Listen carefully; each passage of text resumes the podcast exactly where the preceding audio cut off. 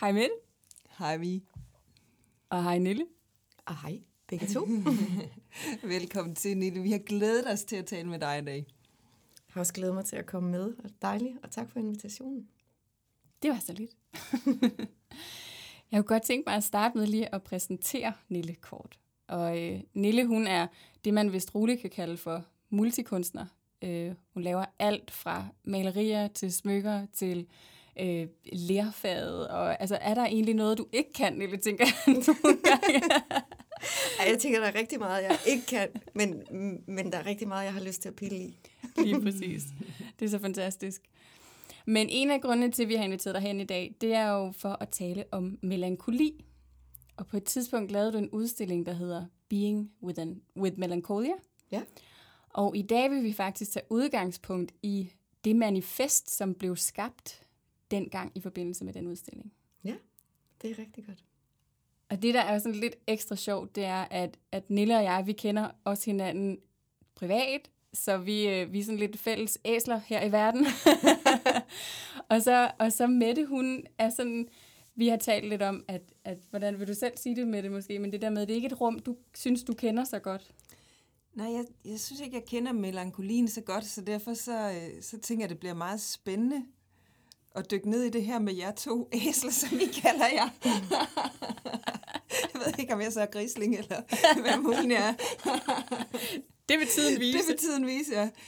Men jeg, jeg synes, det bliver spændende at dykke ned i det her, og jeg glæder mig til at høre, hvad, hvad I kan fortælle om det, fordi jeg bliver da nysgerrig på, om det er et rum, der skal besøges.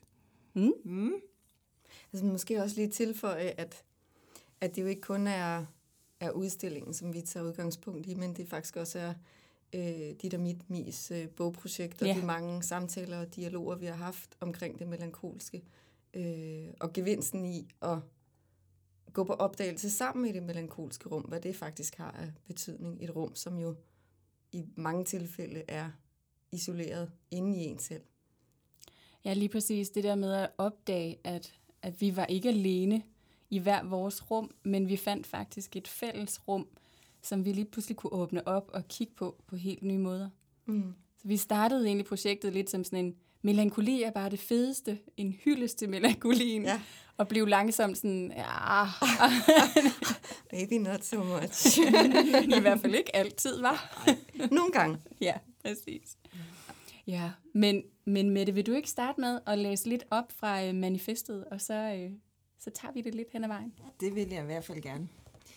Det er melankolins og medfølelsens manifest, som øh, Nille har lavet her. og den starter sådan her. Kunsten er en mulighed for at komme tæt på melankolien på en nænsom måde. Her kan jeg lege med den. Jeg kan etablere et vakuum, hvor jeg tør betragte facetterne i den, uden at blive skærmet fra, uden at blive skræmt fra videresand. Jeg laver lige den der. Sådan. Det var lige mine øjne her, der lige skulle indstilles. Så er vi der. Og hvad kommer det så dig ved, tænker du måske? Jo, jeg vil have, at du skal se mig. Se mig. Mærk mig. Ikke mit navn, ikke min status, ikke min rolle. Det, jeg udstiller her, er et rum i mig, jeg oplever som smerteligt usynligt. Jeg har brugt kunsten til at udtrykke det rum, som føles så intimt forbundet med mit væsen. Jeg vil, at det usynlige bevidnes, for hvis det lykkes, så eksisterer jeg lige lidt mere. Se, her bliver jeg jo allerede nysgerrig. Nu stopper jeg midt i manifestet, jeg læser en bid op lige om lidt. Men her, der synes jeg jo allerede, der er noget interessant, for hvad er det, det gør, det her melankoli? Hvad gør det ved dig? Hmm. Ja, hvad gør det ved mig? Altså, mm. det giver mig et helle. Sådan vil jeg sige det. Ja. Øhm, og det giver mig en mulighed for at mm, være sammen med alle de mikrotab, man har i løbet af en dag, i løbet af en periode, som på en eller anden måde samler sig. Som nogle gange er det, der står i vejen for min klarhed. Det er som om, at det bliver sådan en sort øh, fortættethed af indtryk, af, af øh, små, smertelige punkter, som jeg ikke har taget mig af.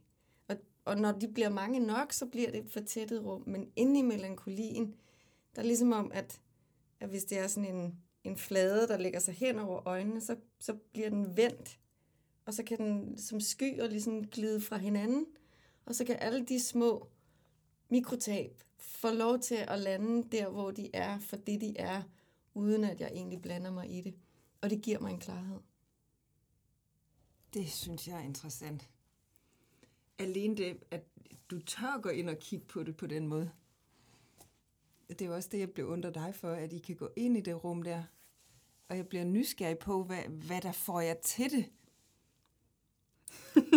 Tager du den? Jamen, jeg synes, det var meget sjovt, fordi inden vi gik i gang med at optage i dag, så, så sagde du med det, at, at du så det meget som mod, og, og Nille og jeg sagde i kor, nej. nej. at, at nok i virkeligheden lidt mere er nød, og meget, meget tidligt.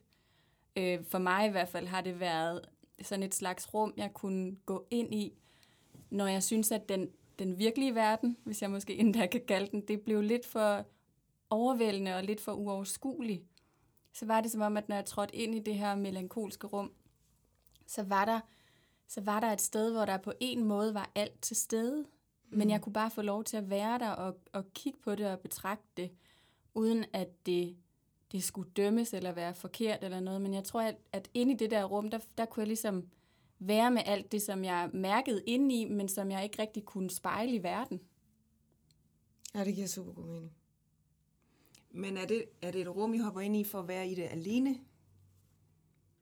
Eller inviterer I nogen med ind, når I dykker derind? Det er super svært at invitere nogen med derind. Øh, og jeg tror også, at det rum, hvis man, hvis man virkelig sådan kender det melankolske, så er det opstået før, at det var med vilje, at man at det opstod. Ja. Altså, det er ikke sådan, at nej, hvor smart og hensigtsmæssigt, nu skaber jeg lige det her rum. Det er et rum, som er blevet skabt øh, øh, gennem fantasi eller gennem øh, en eller anden form for længsel efter at være sammen med noget af det, som man ikke kan være sammen med ude i virkeligheden. Så, så der er ikke, det er ikke sådan et bevidst rum. Det bliver bevidst som voksen, tænker jeg. Mm. Men det er det ikke som barn. Altså, jeg har, kan ikke huske, at jeg har været for uden det rum. Nej, det kan Nogensinde. Ikke. Mm-mm. Fuldstændig enig. Mm. Samme oplevelse, jeg har. Men hvordan har det forandret sig fra, fra da I var barn eller børn til nu? Men jeg vil sige, mm, det havde egentlig ikke den store foranderlighed, altså langt ind i mit voksenliv. Øhm, det var først, da jeg satte mig for at kigge på det, fordi det begyndte at fylde rigtig meget. Altså det var et rum, der hævde mig ind, hvor at på en eller anden måde mm, havde jeg givet øhm, tænkt, at Nå, men det er jo så bare sådan, jeg er. Eller sådan, det, det er sådan et helle, og det er sådan en, det er jo bare sådan, at det er. Og så tænkte jeg, okay, men hvis det nu bare er sådan, det er, og det, der faktisk ligger på bagsiden af det, det er, at når jeg går ind i det rum, så er det faktisk rigtig fedt. Altså, det er faktisk rigtig, rigtig fedt. Og jeg får en følelse af at være et med alt. Altså, alle følelser er til stede. Død og det spirende liv, alt er ligesom samlet derinde. Så det er meget sådan, hvad skal man sige, åbnende for mig at være derinde. Altså, det er jo honning. Æh, men det, der bare er det lidt sure ved det der honning, det er også, at ude på den anden side, der hvor jeg i virkeligheden har lyst til at have den følelse, der kan jeg ikke finde ud af at etablere det rum. Og der føler jeg mig ensom. Så, så det bliver sådan en mekanisme, som gør, at jo mere ensom jeg føler mig ude i virkeligheden, jo større bliver det her rum. Jo mere jeg går ind i det her rum, jo mere vokser ensomheden. Så det bliver på en eller anden måde sådan en selvforstærkende ting. Og det kunne jeg godt mærke på et tidspunkt. Der sker et eller andet her, det er jeg nødt til at undersøge på. Og der er jo bare et privilegeret menneske at have kunsten som min levevej, så jeg kan altså, gøre det otte timer om dagen, og man kan sige lige præcis med det projekt, som hed Being with Melancholia, der var jeg på et, øh, et retreat, øh, et arbejdsrum, øh, øh, rum, hvor jeg var der 24-7 i en hel måned, uforstyrret. Så jeg gik ikke ud af det rum. Så jeg var i det melankolske 24-7 i 30 dage, non-stop. Øh, wow. og, og, øh, og der kan man begynde virkelig at undersøge på noget. Og der var der en masse ting, der gik op for mig i det rum. Altså både, hvad skal man sige, dybderne i det smertelige, øh, men også højderne i altså det, det euforiske i det. Der ligger også en eufori i det et eller andet sted. Mm. Øhm, men det var først i dialog med, med Mie, at, at jeg opdagede egentlig det tvækket svær for alvor i, melanko- i melankolien. Mm-hmm. Indtil da, så synes jeg egentlig bare, at det var magisk, og synes, det var synd for dem, der ikke havde det, fordi det var en port til noget, der var større end mig selv. Hmm. Giver det mening? Ja, det, jeg, jeg, jeg synes, det er voldsomt interessant. og jeg tænker, hold op, det, jeg øh, står jo lidt på den side, hvor jeg tænker, hvis du nu spurgte mig, som vi tit gør, hvad er melankoli for dig, så vil jeg tænke, det er noget, der er trist. Det har noget med tristhed at gøre. Og jeg hader, når min mand engang imellem sætter noget musik på derhjemme, som, hvor jeg får lyst til at græde. Hmm. Jeg kan, jeg kan simpelthen ikke være i det. Jeg siger, ej, gider du slukke for det der? Altså, hvis du, hvis du skal tude, kan du så ikke... Altså, jeg kan slet ikke være i det, hvis jeg nu lige præcis var i godt humør, og så vi skal høre sådan noget der. Men det synes jeg er rigtig interessant, det du siger der, fordi det er jo også det, som, altså, som jeg har erfaret i mine relationer og med mine børn. Mm. Mine børn har jo aldrig oplevet, at jeg ikke er sådan her. Mm. Så de ved godt, at det er bare mor, der sætter sig i en vindueskarm øh, i et par dage og kigger ud, men hun kommer tilbage igen. Mm-hmm. Eller sådan. De bliver ikke bange. Mm-hmm. De har ikke noget på spil. De ved godt, det ikke har noget med dem at gøre. Mm-hmm. Øhm, det er en helt anden sag med min mand, for eksempel, Mm. som jo har noget på spil i forhold til mig, som lige pludselig altså retter det over mod sig selv, og sådan, har jeg gjort noget forkert, og uha, og, og det er også ubehageligt, og skal jeg ikke tage det fra dig, og mm. du ved, sådan, kan jeg ikke gøre noget for dig, og bare sådan, nej, bare lad mig være i fred, altså. Mm. Du ved, jeg bare brug for at være i fred, bare brug for at kunne være sammen med det, som jeg ikke har kunne være sammen med i en travl hverdag. Mm-hmm. Mm. Øhm, og som jeg måske i virkeligheden er for bange for at, at adressere ud i virkeligheden. Men det kan vi komme tilbage til, fordi det er en sen erkendelse. Mm. Den må vi lige huske. Ja. Men jeg kan virkelig genkende det, du siger, Nille, fordi det er jo også, altså, det var virkelig også en øjenåbner for mig, hele det projekt, vi lavede sammen, at, og, og en kæmpe, kæmpe gave, fordi det der med, at jeg kan huske, vi sagde det mange gange til hinanden undervejs, tænk, vi har fået et rum, hvor vi kan sidde sammen med et andet menneske midt i det her, fordi at det var så velkendt for os begge to, det der med at sidde der selv og alene, mm. men det der med pludselig at kunne være i et rum, hvor at, at melankolien jo var så meget til stede, men hvor, hvor vi var der sammen. Ja. Det var virkelig noget helt særligt. Ja, det er meget særligt. Ja. Hmm. Jeg bliver nysgerrig på den der forbindelse, I snakker om. Altså, føler I nærmest sådan en større forbindelse til noget uden for jer? Jeg gør. Ja, hvordan? Hmm. Altså, jeg tror faktisk, at, at det er det, der sker, når dom forsvinder. Mm-hmm. Øh, og at man... Altså, for mig er det jo et landskab. Altså, for mig er det både et væsen og et landskab. Øhm, så, så det er også... Øhm, det er også et sted, hvor jeg, hvad skal man sige, har en tredje position med, hvor jeg kan se mig, og alt det, der altså, udspiller sig i mig, øh, som, som et landskab. Så, så der er mange altså, vidnepositioner på den tilstand. Og det der med at opleve, at alt faktisk gerne må være der på en gang. Mm. Øh, at, at det er faktisk sandt for mig, at det er sådan. At jeg så ikke kan praktisere det i den virkelige virkelighed, Mm. bliver jo et smertespunkt.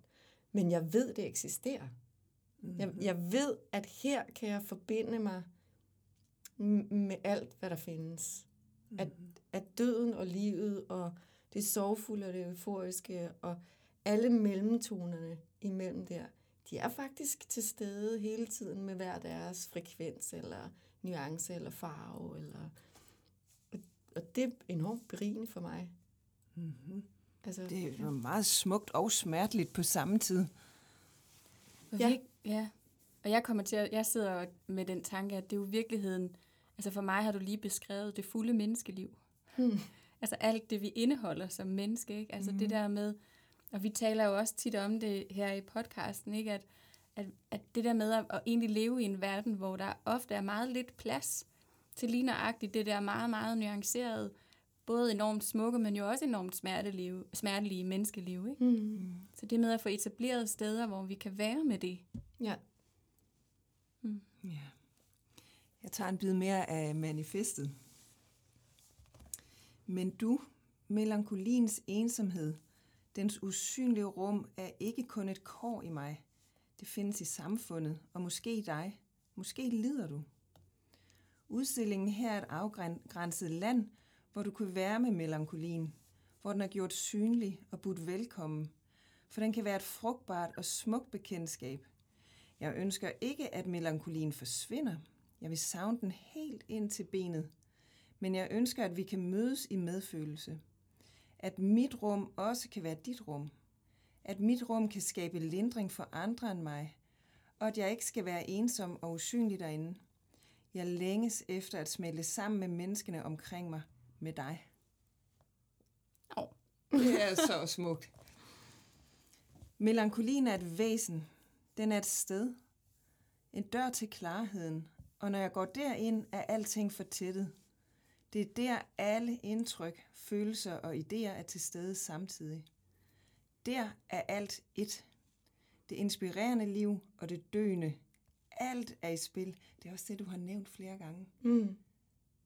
Jeg er meget, jamen næsten sådan helt, nu misundelig et meget stærkt rum, nu er det vildt, at I kan gå derind og mærke det.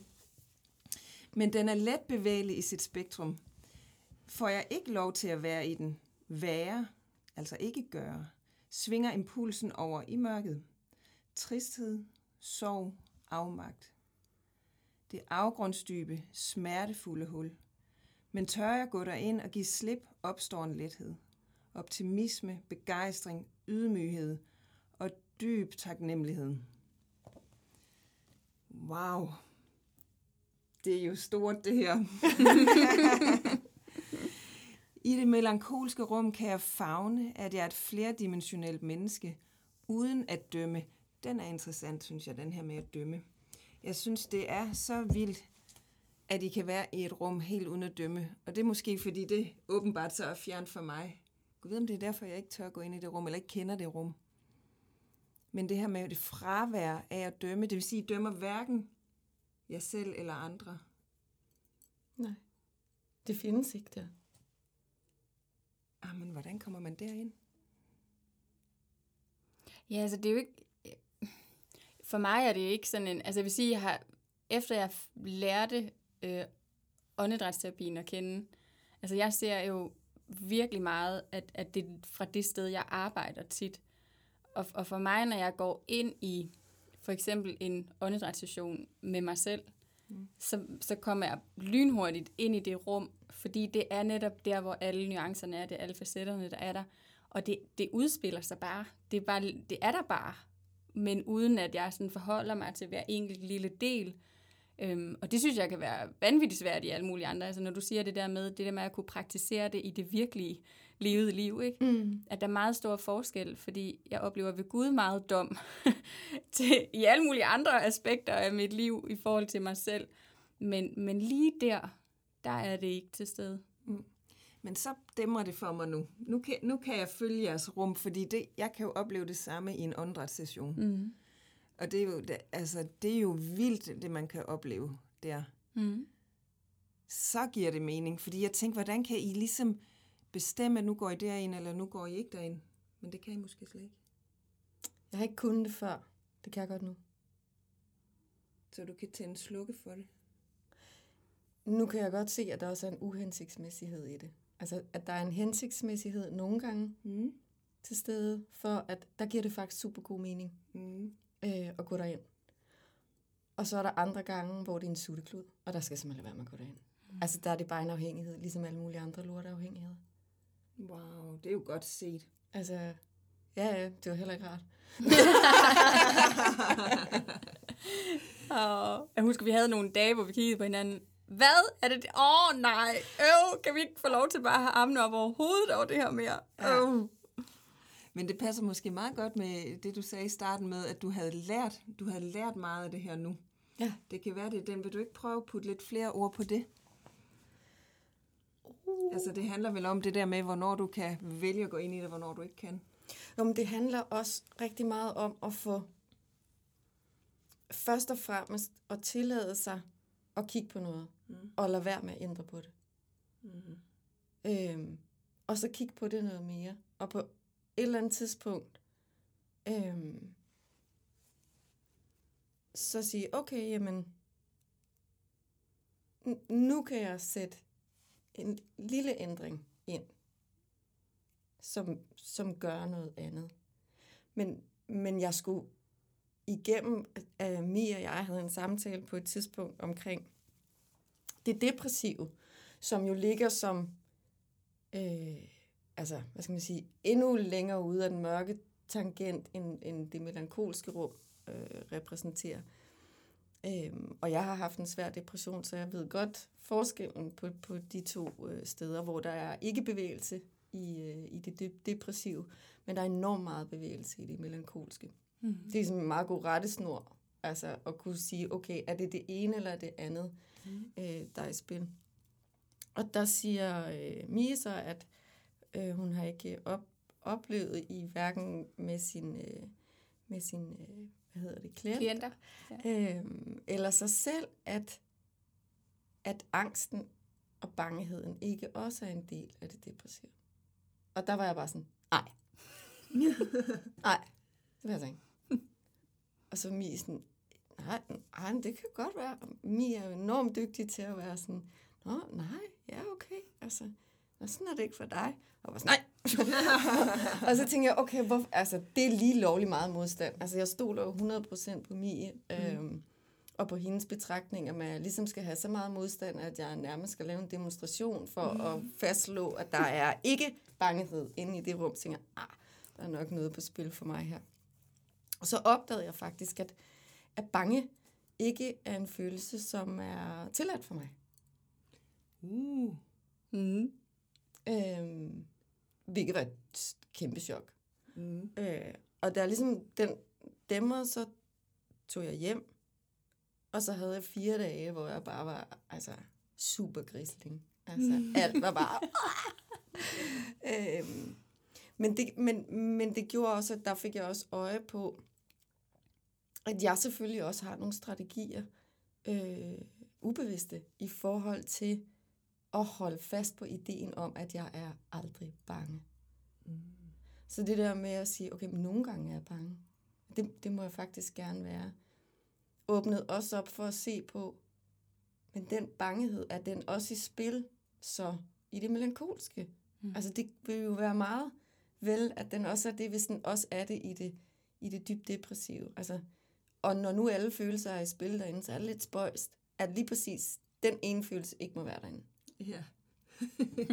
Altså, øhm, hvor at, Er det fordi, du så dømte den følelse? altså det var bare utænkt, den kunne bare ikke have. Nej. Og så må bare ikke være der. Nej.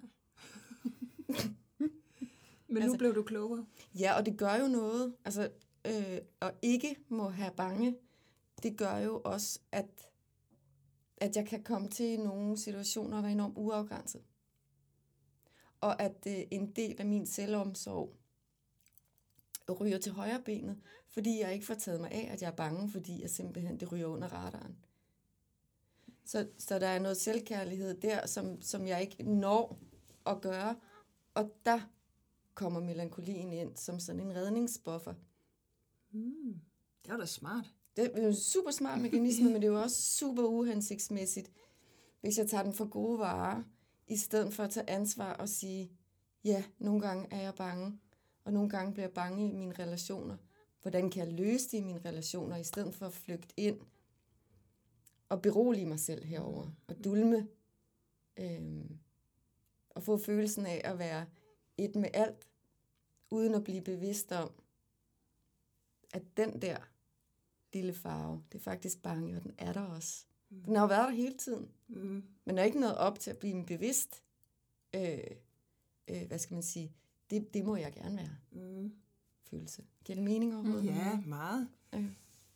Virkelig interessant. Jeg håber virkelig også, I derude, I øh, følger med i den her. Jeg synes, det er meget, meget spændende. Hvordan dulmer du så? Jamen, det er jo ved at gå derind. Så dulmen er at, at gå ind og tillade sig selv at være melankolsk. Ja. Øh, og sige, nu sidder jeg her i vindueskarmen og er super trist de næste tre dage. Lad mig være i fred. Det er jo også et signal. Mm. Det er også sådan en måde, i stedet for at jeg siger, prøv at høre her, jeg er pisse bange. Øh, og jeg er super ked af det. Mm-hmm. Og har brug for, at du er der for mig. Så trækker jeg mig bare derhen. Det kender de. Det kender jeg. Jeg skal bare være i fred. Lige om lidt er jeg klar igen. Men på den måde giver jeg jo heller ikke min relation og lov til øh, at holde mig og være noget.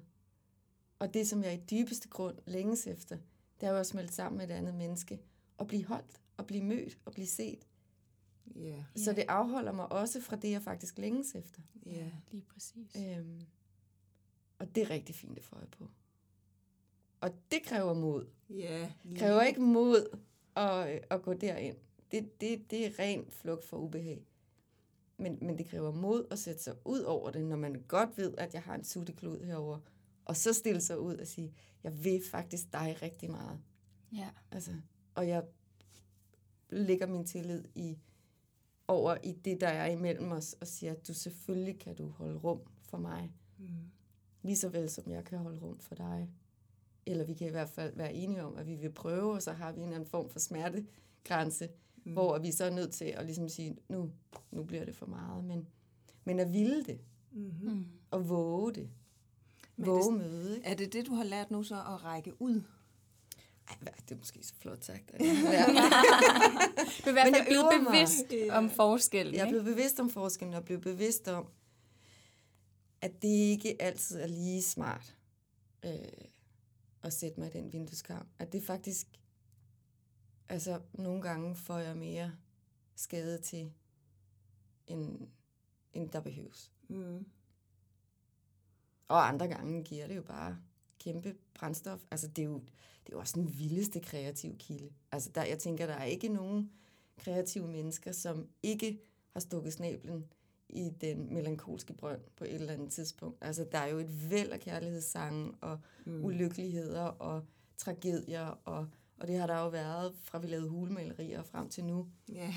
som, som gør, at det også er en måde at mødes i det ordløse. Fordi det er så svært nogle gange at sætte ord på alt det der, der foregår. Så kan vi mødes om noget andet, og den vej kan vi snakke om det svære, eller betragte det svære, eller stille os sammen om det svære.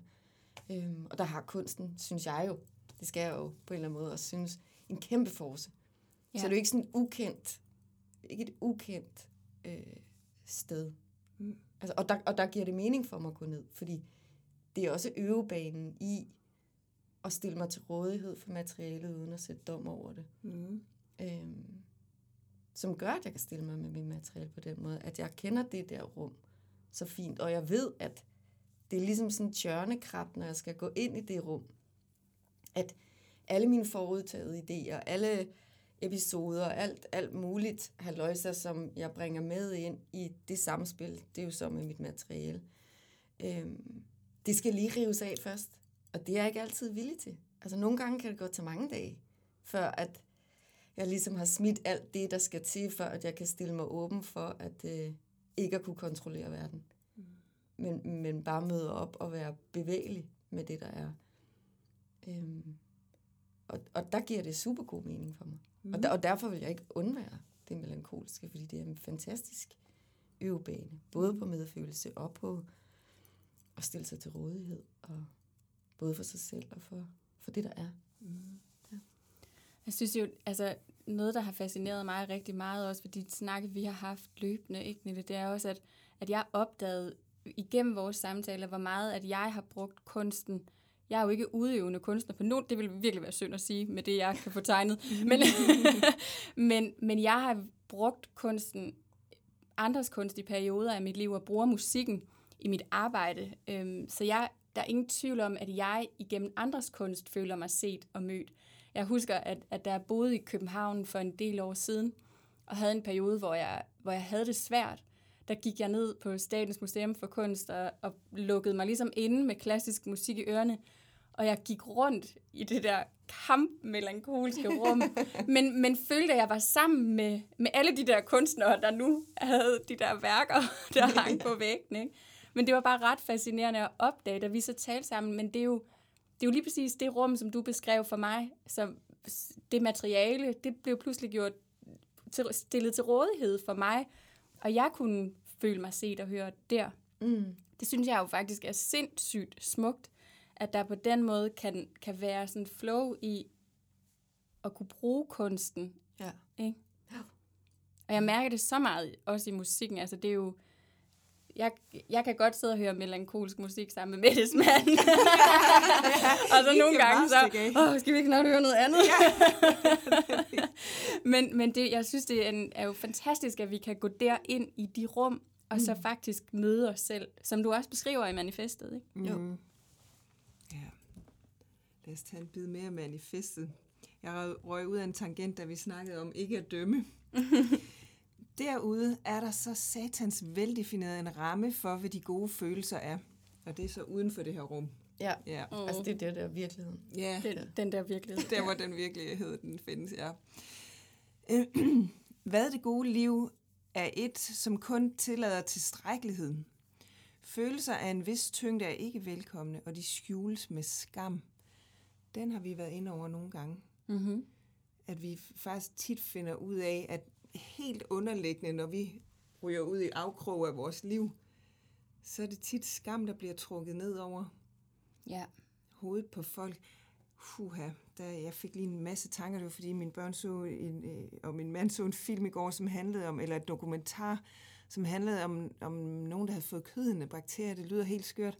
Men hvordan de virkelig blev udskammet af lægevagten Mm. over alle de timer, der gjorde det endte med, at stakkels pigebarn her måtte have skåret armen af, fordi de blev ved med at sige, at hun skulle have panodil.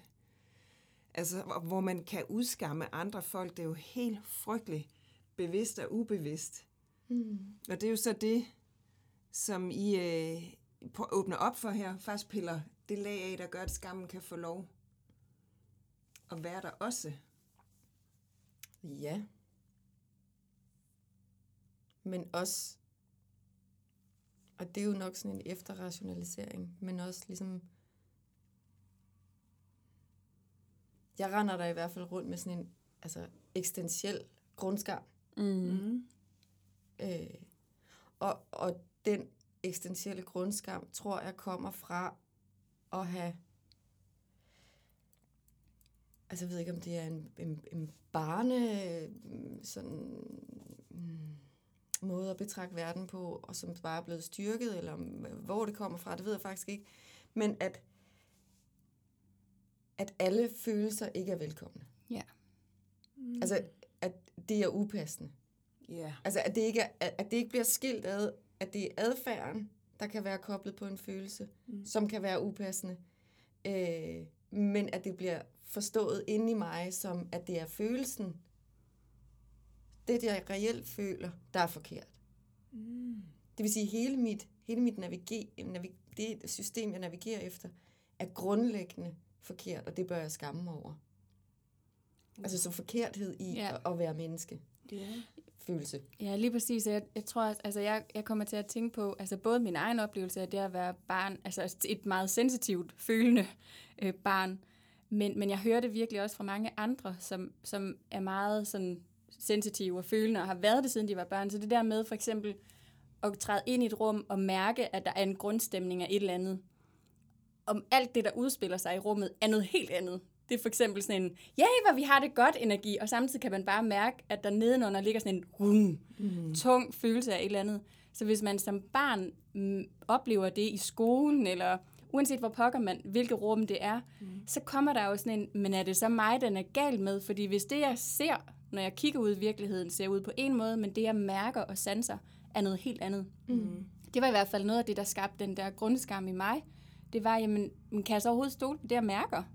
Ja. Når nu omverdenen viser mig, at det ikke er rigtigt. Ja. ja, det tror jeg er den ene ting, og så tror jeg, der er en anden ting, det er, at det der med, at man føler noget i en vis situation, og bliver mødt med, men det nytter ikke noget, du føler sådan. Mm. Ja, også det. Okay, Mm. altså, hvad skal jeg så gøre? Mm. Mm. Altså, det, det er nyttesløst. Altså, Ja. så, så det, jeg føler, er nyttesløst. Mm. Så det er nærmest en Altså, forkerthed. Ja, det er super forkert, ikke? Jo. Super forkert, men super forkert. Grundlæggende super forkert, fordi, altså, du har valgt den forkerte følelse at føle. Det er totalt nyttesløst. altså, så kan du, altså, Ja. du ved, så, så bliver det sgu svært. Ja. Men jeg tror faktisk lige præcis, altså vi taler tit om, at jeg, jeg har sådan en, en hyper, altså virkelig fobi for fikse. Altså så, så når nogen for eksempel forsøger at fikse min bangethed og min bangkrop, så bliver jeg sådan hyper sådan, stop med det. men, men jeg bliver også super aktiveret af skam indimellem, mm. fordi det bliver jo sådan en, "Men jeg er bange, Nå, men det må du ikke være, eller det er der ingen grund til at være. Mm. Jamen, men det er jeg jo. Ja. Men har du så prøvet at gøre sådan her for ikke at være bange? Ja, det har jeg prøvet, og jeg er stadig bange. Ikke? Altså, så, så bliver vi jo virkelig sat lidt... Altså, så bliver vi jo ensomme og alene, fordi så bliver vi mødt med, at det er ikke okay, du har det, som du har det. Mm. Og når vi har haft de der oplevelser allerede fra børn, så, så lærer det sig stille og roligt, som sådan en, hmm, kan vide, om jeg bare er grundforkert, eller... Lige præcis. Og det er, jo ikke, det er jo ikke fordi, at der er nogen, som gør det med vilje, som er onde, eller du ved, sådan på den måde. Slet, slet ikke. Altså, det er jo også en måde at koble, altså, koble, etablere en virkelighed, Ja. altså, og en, og en øh, måde at skabe sikkerhed, Mm. altså på et navigationssystem, eller Mm. som sådan bliver, øh, øh, lige skal tunes lidt, når man så bliver voksen, ja. Ja. og skal etablere sin egen voksne Præcis. indeni, tænker jeg. Men jeg tænker faktisk også, at det, som, som der bliver skrevet i manifestet, ikke, det der med, at vi lever jo også i et samfund og en verden, som har enormt meget fokus på, at der, der er gode og dårlige følelser. Vi kalder dem ovenkøbet positive og negative. Ja. Hvor i virkeligheden er det, vi beskriver, det er jo bare, om en følelse er behagelig eller ubehagelig. Ikke? Jo. Altså det er jo, hvis vi skræller alt dom af, så er det jo egentlig bare det, det er. Ja. Der er jo ikke nogen følelser, der er bedre end andre. Men, men det er virkelig, det kan være et svært stykke arbejde, den der egen accept og det der med at, at netop smide det ud i verden og lade det blive set, Mm. når vi også lever i, en, i et samfund, hvor at, at det er så meget sat op, hvordan de rigtige følelser ser ud. Ikke? Jo, jo, jo, jo. jo. Rigtig, rigtig meget. Altså, Mm. mm. trist. Altså, så du går ikke til selskab, vel? Og er trist. Og det er også fint, at man ikke gør det og sætter den sådan ud i adfærden og sidder og uh, er super trist. Men man kan godt have den med Ja, ved præcis. siden af glæde og alle de der ting, men man behøver ikke lave en afkobling. Altså, Nej. øh, og det har jeg da først lært super sent. Altså, hej hej, jeg, jeg kan ikke engang huske, hvor gammel jeg er, 45 eller 46 eller noget. Mm. Øh, og det er da først inden for de sidste år, de sidste par år, at, at det sådan er dæmret, at øh, hey, det er, fakt, det er faktisk sådan der. Selvom jeg har vidst det hele tiden i melankolien, så har det jo været et fantasirum i situationstegn, eller hvad man skal sige. Nu oplever jeg det faktisk ude i virkeligheden, Mm. Mm. øh, og i mig selv, og kan se det. Altså, jeg er jo meget visuel, så øh, altså, alt fungerer nærmest i billeder for mig. Mm. Øhm, så jeg kan sådan se, hvordan alle de der farver ligger side om side om side om side om side, og de er der samtidig alle sammen. Plus alle idéerne rundt om, hvad jeg skal være, og hvad mit forsvar ligesom beskytter. Altså alle de her idéer om mig, som det beskytter. Øhm, og der har det været en kæmpe hjælp at bare sætte nogle gange ind. Altså fordi hvis man ikke, det, sådan fungerer det i hvert fald i mig. Hvis jeg ikke siger, altså for eksempel med bange, siger, jeg er bange, så sætter mit system altid ind. Så vil den gerne enormt gerne forsvare, at jeg er bange altid. Hvis jeg siger, jeg er ikke bange, så sætter den altid ind. Så jeg, jeg må aldrig være bange, så den forsvarer det med næb og klør. Men hvis jeg siger, at jeg er nogle gange bange, Mm. så giver den op. Forsvarsmekanismen, det gider den ikke. Altså, det, det gider den sgu ikke bruge energi på, vel? Og jeg ikke forsvare noget, du gider være nogen gange. Hvordan skal den så vælge rundt i det? Ah, det er simpelthen for komplekst. Så det er bare sådan super, det er sådan en super greb, som, som jeg går og øver mig på hele tiden. For vi går hele tiden og beskriver os selv. Ikke? Ja. Jo. Men det der med at, at ligesom, ah, hægte det af og gøre det lidt mere smidigt, og få lidt mere ro på. Det gør jo også, at det bliver meget nemmere Ja.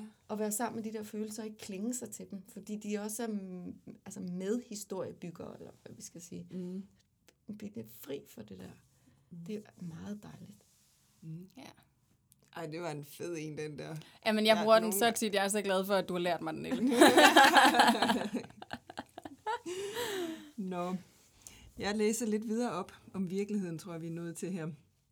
Derude kan det ikke honoreres at være i melankoliens rum, men jeg har brug for at sige, vise, råbe, at det er et vigtigt rum. Hvis ikke vi øver os i at tillade, at folk ikke altid er lykkelige, så bliver det svært at være medfølende, når vi møder en melankoliker. Vi går, går i gang med at reparere. Fikse, der var den mine. det er jo det, det oplever jeg, da jeg tit gør over for mine børn. Nej, det er da også ærgerligt, at det hele... Det, nej, det, det fikser vi. Der kan jeg godt lynhurtigt gå hen, så det bliver godt og behageligt. Nå. Så vi reparerer, glatter ud, kommer til at se melankolien som noget uproduktivt og ufornuftigt. Vi glemmer at se den livskraftighed, som bor der. Den magi, som også er der. At hele mennesket er tilladt der. Hvor er det smukt og lærerigt. Det er heldigt. ja. Wow, I sidder bare som om, at det, sådan er det. Jeg sidder helt blown away over det. Jeg tænker, hvornår har du udstilling igen? Jeg vil hen og se det. Jeg har en mindre en hængende herinde på mit Ja. kontor. Ja, præcis. Kom en tur i Compassion House og se lidt af Niels værker. De hænger lidt rundt omkring. Jeg kan ikke tage andre med ind i det usynlige. Det ved jeg godt. Men jeg kan forstø- forsøge at stå ved det, og stå ved, at jeg gerne vil bevidnes her. Så jeg giver det ordløse et billede, og måske er der nogle aspekter i det, jeg gør synligt, som du kan genkende. Mm. Det er egentlig en stor opgave, du påtager dig her, var? Føler du det sådan? Nej, jeg føler ikke, jeg har på den måde lovet noget, men, men jeg står ved, hvad jeg prøver at etablere. Mm. Øhm, om jeg så lykkes eller ej, der er, vi, der er vi jo så flere til en tango, tænker jeg. Ja. Det er en sjælden kunst at kunne udholde og blive i smerten. Det er ukendt land. Men jeg, hvis, jeg tør blive, hvis jeg tør blive ved det smertelige i mig selv, så øver jeg mig i også at kunne være der til at holde rum for dig, når du trænger. Det er så svært. Vi er så ø- uøvet i at være i det smertelige. Og det lærer vi ikke ved at tage en pille. Bingo, der rammer du hovedet på sømmet i lige præcis det, vi praktiserer i vores hverdag. Tænk så, det kan man gennem kunsten også. Mm-hmm. Ja, det, det, det er i hvert fald min Mm. erfaring. Også min. Også mig. I er så enige, I to. Er det dejligt? Åh, oh, hvor er det skønt. Så at ture være i det uprøvede og i det smertelige, kan I, kan I være der? Jeg, jeg bliver sådan lidt... Fordi jeg læser, at du gerne vil invitere folk ind i det her rum. Mm. Men jeg synes samtidig, jeg hører jer sige, at det er et rum, I er i alene. Så I har ikke jeres familie med derinde, når I, når I hopper i vindueskarmen. Nej. Nej, nej, nej. Og de er ikke velkomne. Mm, nej. Ikke på den, nej. Nogle gange, eller? Hmm, familie. Hmm. Altså, jeg ser det lidt som, at der er noget, som er mit, som jeg skal erfare mm, inde i mit land, inde i mit landskab, inde i mit væsen. Mm. Øhm, og så er der der, hvor jeg stiller mig over ved siden af, øh, giver lidt slip på min egen virkelighed og stiller mig over ved siden af den anden og ser virkeligheden gennem deres øjne. Ikke gennem mit filter, fordi det har jeg lige lagt frem et øjeblik, men, men simpelthen erfarer det gennem det filter og stiller mig nysgerrig på, engageret vil jeg hellere sige en nysgerrig, men faktisk engageret ind i at kunne se det der, det andet menneske ser. Mm. Øhm, og det er så frugtbart, og, og der har det været utroligt, jeg er så dybt taknemmelig for den forbindelse, Mia og jeg har, fordi vi har kunnet stille os over i hinandens rum, Mm. og på den måde dele noget, som har været usynligt. Mm. Men samtidig være så vidende om, hvad rummet er for en selv. Så vi har søgt nuancerne i hinandens rum. Giver det mening? Mm. Sådan så, at mit, mit melankolske univers er blevet nuanceret af at træde ind og være engageret i mis melankolske rum. Mm-hmm. Så, så det er blevet større for mig Ja. at være i. Ja, og det er fuldstændig den samme oplevelse, jeg har i forhold til det. Det er jo, det er jo den der ekstremt dybe taknemmelighed over ikke længere at behøve at være der alene. Mm. Og, og også deraf tænker jeg, at, at det er blevet tydeligere, hvornår er det her et konstruktivt rum at gå ind i, og hvornår det bare ikke hjælpsomt. Mm. Så, så det der med, at jeg kan også godt mærke faktisk, at det er blevet meget mere smerteligt at gå ind selv, når det er på en ikke hjælpsom måde. Fordi at jeg jo nu godt kan se, det her det er den vildeste escape, og jeg flygter fra mig selv, og jeg flygter dybest set også fra de mennesker, der er tættest på mig, fordi jeg går bare ind i et rum og er mig selv. Og det føles overhovedet ikke hjælpsomt. Det føles heller ikke lige så godt mere, det er virkelig til. ja, det er virkelig ærgerligt. ja, Men bittersweet nu. Ja, virkelig. Ja. Men det der med at have opdaget, at hvis jeg faktisk tør lægge det frem, tør gå på, under, på opdagelse i det sammen med et andet menneske, så, så bliver det meget mere nuanceret, det bliver meget mildere og meget blødere, og så bliver det hjælpsomt. Ja. Fordi der kan opstå et fællesskab i det, der før har været så ensomt. Mm. Og det er smukt. Mm. Altså, og jeg tænker lidt, at det er jo, det er jo også en, en del af at være menneske. Det her med, at, øh, og nu lyder det meget æselagtigt, det ved jeg godt, men vi er jo grundlæggende alene. Mm. Øh, og vi kan jo grundlæggende ikke overleve alene. Nej. Nej, Altså, så der er jo bare et skisma der, som gør, at vi nogle gange sker der altså en eller anden fejlslutning, og jeg gør det selv helt vildt tit, hvor jeg tror, at jeg for at kunne være en del af det livgivende fællesskab, skal fralægge mig, eller mm, øh, øh, altså rebygge mig, så det passer ind. Altså det, det bliver sådan en forvrængning, hvor at hvis jeg kan være med mig og ved, hvad mig er, så bliver det mindre farligt at stille det til rådighed, men det bliver også mindre farligt at give slip på det, så jeg kan stille mig meget mere ren over til den anden og blive inspireret af den virkelighed, som de oplever den Mm. virkelighed. Mm. Så det bliver et enormt inspirerende rum, i stedet for at det bliver et, et, et kamprum. Giver, Ja. giver det mening? ja. Ja, altså jeg, jeg hører lidt compassion i det her. Du plejer tit at sige, at det her det handler om kærlighed fra mig til mig, mm. mellem dig og mig, og hvad er det, og den anden vej rundt Ja, også, ikke? Ja. jo. Så det er alle tre, det er jo nærmest det. Men det er også I- derfor, at det hedder melankolien og medfølelsens manifest. Fordi Ja. det er en, for mig i hvert fald, en, og mere og mere, synes jeg, jo mere jeg undersøger på det, og hele den proces, som vi har haft med at, at skrive ting ned og være i dialog, opdaget, hvor vanvittigt god en øvebane det er, fordi det, det ikke er i det lette og det glade, som vi meget hurtigt kan blive enige om, Mm-hmm. men der også er så dyb en forbundethed og identificering faktisk, mm. i Mhm. forhold til, hvem er jeg, som er koblet op på det rum. Så når jeg i det kan slippe mig, kan slippe den identificering, og stille mig til rådighed for, at den, det billede af det, det kan jeg faktisk nuancere. Mm. Så får jeg frihed. Og jeg får kun friheden via medfølelsen. Og det synes jeg bare er vanvittigt genialt. Mm. ja. Bestemt. Altså, du har lige givet mig en ny dimension på compassion, som, som inde i mit univers er blevet til noget behageligt. Men der er jo også den anden side. Det er jo faktisk det, du beskriver her. At der er melankolien, og der er medfølelsen. Jeg er virkelig blevet øh, uddannet i dag, synes jeg.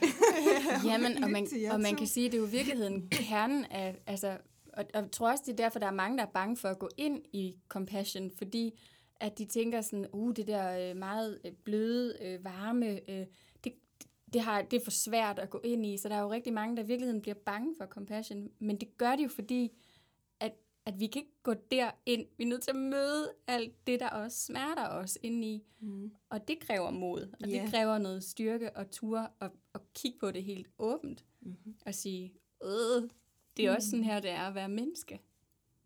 Ja. Men vi er bare mest vant til at interagere med hinanden, når vi er glade og skal lave noget, der er... Ja, og vi skal hæppe, og vi skal Ja. løfte, og det er alt sammen super, super Det er også fint. fedt. Men, Men hvad er det, den hedder? Øh, den der tegnefilm, hvor, hvor de er inde, inde i kroppen med triste og glæde. Nå, ja. inderst inde. inderst Ja. inde. Altså, hvor jeg synes bare, det, det, det bliver så fint beskrevet, at der er faktisk nogle tidspunkter i livet, hvor det at sidde ved siden af triste faktisk er det mest forløsende Ja. og, og, og omsorgsfulde Mm. øh, at gøre. Ja. Hvor at, øh, at, at glæde kan ikke det, mm. som triste kan. Øh, men triste kan ikke hele tiden, og det kan glæde heller ikke hele tiden, og det kan vrede heller ikke hele tiden. Der er ikke nogen af følelserne, som kan det hele tiden. Mm. Men, men hvis vi tillader, at det er en bevægelig ting, Ja. så kan de alt muligt. Altså, Og det er no- støttende. Ja, præcis, og det er nemlig enormt støttende og enormt lindrende, når vi så kan sidde i det der sammen. Og altså, jeg tror måske i virkeligheden også, apropos det der med at skulle fikse ting, ikke? at det er jo også der, hvor det bliver enormt smerteligt, hvis, det, hvis, der, hvis vi så mærker, at der ikke er plads til den del af os. Fordi så er det jo som om, vi skal sådan skære noget ud, eller skære noget fra, Mm. frem for at vi kan få lov at sidde og dele det, uden at noget skal fjernes, eller fikses, eller være væk. Men at det kan være et rum, der bare kan blive holdt, og vi kan være i det sammen. Gå på opdagelse i det sammen. Mm. Helt det- uden at noget falder fra hinanden. Og, og det er jo meget nemmere, når man er enige om, som udgangspunkt, som vi var, at hey, det er da for fedest. altså, øh, det er jeg ret sikker på, at, øh, at det har jeg da prøvet med andre, som bestemt ikke synes, at det er for fedest, men som synes, at det er måske nok noget af det mest ubehagelige og angstprovokerende at sidde øh, og blande sig udenom, men vedblive og være engageret, øh, når jeg sidder og er æsel. Mm. Altså, når jeg har prøvet. Altså, det, det er så... Øh, hvis man gerne vil... Åh, jeg vil så gerne have, du er glad. Mm. Altså, følelsen i sig. Så, så kommer der også noget andet på spil. Og der bliver det enormt svært, når man er i det melankolske, og oplever jeg i hvert fald. Det er, når den anden så ikke tager ansvar for sit eget ubehag, Mm. men at det bliver blandet sammen. Ja. Øh, fordi der skal så lidt til at skubbe, når det der triste er i gang. Så, så det bliver følelsen af at blive enormt overbebyrdet, hvis den anden så lige pludselig øh, laver sådan noget kompensation, fordi de ikke kan udholde deres ubehag Ja. ved at være sammen med et menneske, som har ubehagelige følelser. ja, præcis. øhm, og det er jo skide svært, for vi er ikke noget sted, vi lærer. Der er ikke noget sted, vi lærer det, og det er fuldstændig menneskeligt, at vi kommer til det. Ja, og jeg gør det altså, også. Jeg gør det mega tit også, hvor jeg lige tager mig selv i. Altså, jeg hører nogle gange mig selv sige til nogle af mine klienter også sådan, Gud, undskyld, jeg røg simpelthen ud i, skulle vi prøve øh, listen? Mm. Lad os lige tage en pause. Ja. og lige bare lige være. Mm. Altså, så jeg tager virkelig mig selv i det mange gange, og det er jo apropos det der med også at leve i en kultur, hvor vi også får skudt i skoene hele tiden, at alt er muligt at fikse. Ikke? At, at det er muligt mm. at blive de der super optimerede robotter på en eller anden mm. måde. Mm. Og det er bare ikke, det, det er det bare ikke, vel? Det er bare ikke sådan, det er at være menneske. Mm. Men det fede er jo, det går altså, det går ikke over med et trylleslag, men det går hurtigere. Altså følelsen af magtesløshed. Mm. Når I deler, eller hvad tænker du på? Jamen bare den følelse af magtesløshed, som jeg tænker, alle, alle kender på et eller andet tidspunkt, der har følt sig magtesløse i forhold til noget. Mm. Man kommer jo hurtigere ud af magtesløsheden, når man erkender magtesløsheden, mm. og tillader den og velkommer. Okay, hej med dig, magtesløshed. Nu bliver vi lige her. Hvor er du i kroppen? Altså, du ved, træk vejret ind i den. Du ved. Mm. Du må gerne være her nogle gange. var det ikke Ja, det? lige præcis. Altså, ja. øh, og nu er du her, så er det sådan. Mm. Du ved. Altså ligesom åbne døren, og så står ens allerbedste ven der udenfor. Altså, nogle gange åbner man døren, og så er det bare en helvedesgrimmer, Jan, der står derude. Stadig velkommen. Mm. Altså simpelthen velkommen den der, som man bare har lyst til at smaske døren i hovedet på. Og sige, dig, du skal bare ikke ind her. Altså, for det er bare en følelse. Ja. Men vi bliver så skræmt ud af os selv, og et eller andet mærkeligt sted. Altså, jeg har jo etableret sådan en... Øh... Ej, jeg kommer til at lyde skør. Det er også lige meget. Jeg har sådan en øh, ting inde i hovedet, så når jeg bliver skræmt ud af mig selv, eller lige ved at blive det, altså at der simpelthen er nogle følelser, som dem kan jeg, det, det kan jeg simpelthen ikke være sammen med, så, øh, så afspiller der sig øh, en øh, ligesom sådan en videosekvens af den der faktareklame. Vi vil så gerne have, at du bliver fem minutter længere. så ved jeg godt, okay, jeg er faktisk ved at, jeg er ved at daffe af. Altså, der er ingen voksen til stede. Lige om lidt er der ingen voksen til stede inde i mig. Og hvis den voksne så bare siger, det er vældig fint, jeg bliver ikke her. Hej hej. Og er gået, bung, så kommer der sådan en pop-up, du ved, sådan ligesom der er sådan pop-up med sådan en kryds i hjørnet, hvor der står, kald på en voksen. så ved jeg godt, okay, der er ikke nogen hjemme her, jeg er nødt til at ringe til nogen. Gør du så det? Ja, det gør jeg. Åh, det var godt. Ja.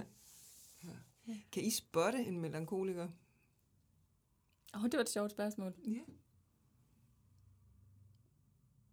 Vi spottede i hvert fald hinanden, Ja. kan man sige. ja. Øhm, nej, det vil jeg ikke sige. Nej. Og jeg tror altså ikke, at, at øhm, jeg tror ikke, at der er nogen af os, som ikke har det melankolske repræsenteret i os. Mm. Altså, jeg tror, der er nogen af os, som kan være øh, øh, ubekendt med, at det kan puttes ind under det label. Mm. Øh, eller som altså, bare har det sådan, som jeg havde det med bange. Mm. At tristhed, ej, det, det er simpelthen for kedeligt. Det er sgu ikke lige mig, det der. Mm. Øh, nej, det har jeg aldrig. Mm. Nej, præcis. Jeg tænker virkelig også, det er noget, der bor i os alle sammen. Ja, jeg tænker. Og så nogle af os har lært det som en strategi tidligt at bruge det rum. Øhm, og, og, altså, så det er bare en del af det at være menneske og være melankoliker. Mm. Det er vi nogle gange. Mm. Det er bare ikke os alle sammen, der kender det. Hvad er det nu, de andre temperamenter er? Der er sangvinsk og flegmatikeren. Åh, jeg kan ikke huske dem. Vi Og har siddet med sidste? dem. Kan jeg ikke huske. Nej. Mm. Og vi er jo selvfølgelig en del af dem alle sammen, og jeg sad faktisk lige og tænkte på, jeg kan jo ikke være bekendt at sidde og sige I, som om, at jeg er fuldstændig er fraværende af melankoli, fordi selvfølgelig har jeg det også. Det er bare ikke øh, noget, jeg dypper ned i Nej. på samme måde. Så der, puh, jo, nogle gange er jeg trist, og så, så er det jo sådan lidt, og så finder jeg måske på noget andet. Eller ringer til en ven. Mm. Eller bare lige er lidt med det. Men det kan være, at det bare ikke, jeg dvæler så meget ved det. Jamen, altså jeg tænker også, vi er jo alle sammen forskellige. Vi er jo Mhm. alle sammen komplekse øh, øh, væsener, som er her af en eller anden grund, eller ikke grund, eller, Mhm. mm. altså, og har nogle mm, ting, som er, er vores private issues. Mm. Øhm, og der tror jeg bare, at vi bliver så heldigt stillet, at vi faktisk bliver forberedt, for vi er ganske små til at, og, øh, at få nogle redskaber, hvor at vi kan få løst det igennem. Mm. Øhm, og, og der ser jeg melankolien. Mm. Øh, og den etablering, den lette etablering, fordi det er ikke noget, jeg skal påtvinge mig. Det, det er bare tilgængeligt. Ja. Mm. Altså, altså, det er et tilgængeligt redskab, som jeg har. Øh, og så kan jeg bruge det øh, hensigtsmæssigt eller uhensigtsmæssigt. Mm. Øhm, og, og mere er der ikke. Det er ikke sådan, at ej, okay, kender du ikke melankoli? Og så mangler du godt nok en nuance i dig, var. Altså, det er slet ikke sådan overhovedet. Altså, det er jo, Nej. altså, det er jo bare, øh, det er bare den medpensel, jeg har. Mm.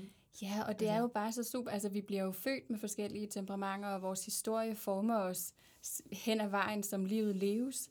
Så, så det er jo bare mega forskelligt, hvad det er, vi, vi finder lettest på en eller anden måde at træde ind i, eller mm. hvad vi bliver hævet ind i. Så, så jeg tænker fuldstændig ligesom dig, at det er jo ikke fordi, at, man, at det er en mangelvare. Hvis man ikke har den, så har man noget andet, og så er det bare nogle andre facetter. Mm. Og også derfor, at det er fedt at være sammen som mennesker, fordi vi kan kigge på hinanden og, og være nysgerrige på, Nå, hvordan er det for dig? Eller mm. hvad oplever du lige præcis der? Altså jeg spørger jo også, jeg synes jo det mest vidunderlige, det er, at du har altid den der kamp nysgerrighed, som jeg jo virkelig beundrer, den der evne til at være sådan, Nå, hvordan er det? Altså helt ned i små bitte detaljer, ikke? Hvor, hvor det er jo, vi er jo bare forskellige, og, mm. og det er jo det der med at opdage gaverne Mm. i, hvad vi har fået med os. Altså som jeg også fortalte dig, inden vi gik i gang med at optage i dag, at, at jeg tænker virkelig, at, at mit melankolske rum har været det, der har været sådan etablerende i forhold til det arbejde, jeg gør i dag. Mm. Altså jeg, på en eller anden måde, så føles det som det mest naturlige i verden at skulle holde noget smerteligt og noget, noget der kan være svært at rumme i, i den ellers virkelige verden. Mm. Og, og stille og roligt arbejde med andre mennesker omkring, jamen det, vi, hvad nu hvis vi kunne etablere et rum, hvor det faktisk er okay? Mm. at sidde her med den her del af menneskelivet. Ikke? Mm. Det tror jeg ikke havde, havde været lige så let tilgængeligt for mig, som hvis ikke jeg havde kendt mit eget melankolske rum. Mm. Og så er der nogle andre ting, som jeg bare slet ikke ser, fordi der er nogle rum, jeg ikke kender Mm. mm. særlig godt. Så vi er jo bare forskellige, og det er jo da vidunderligt faktisk. Ja. Og det er jo poesi, ikke? Altså, det er jo der, hvor man kan, mm, mm, altså, man kan være en lille honningbi, som søger øh, nektar og inspiration i, Ja.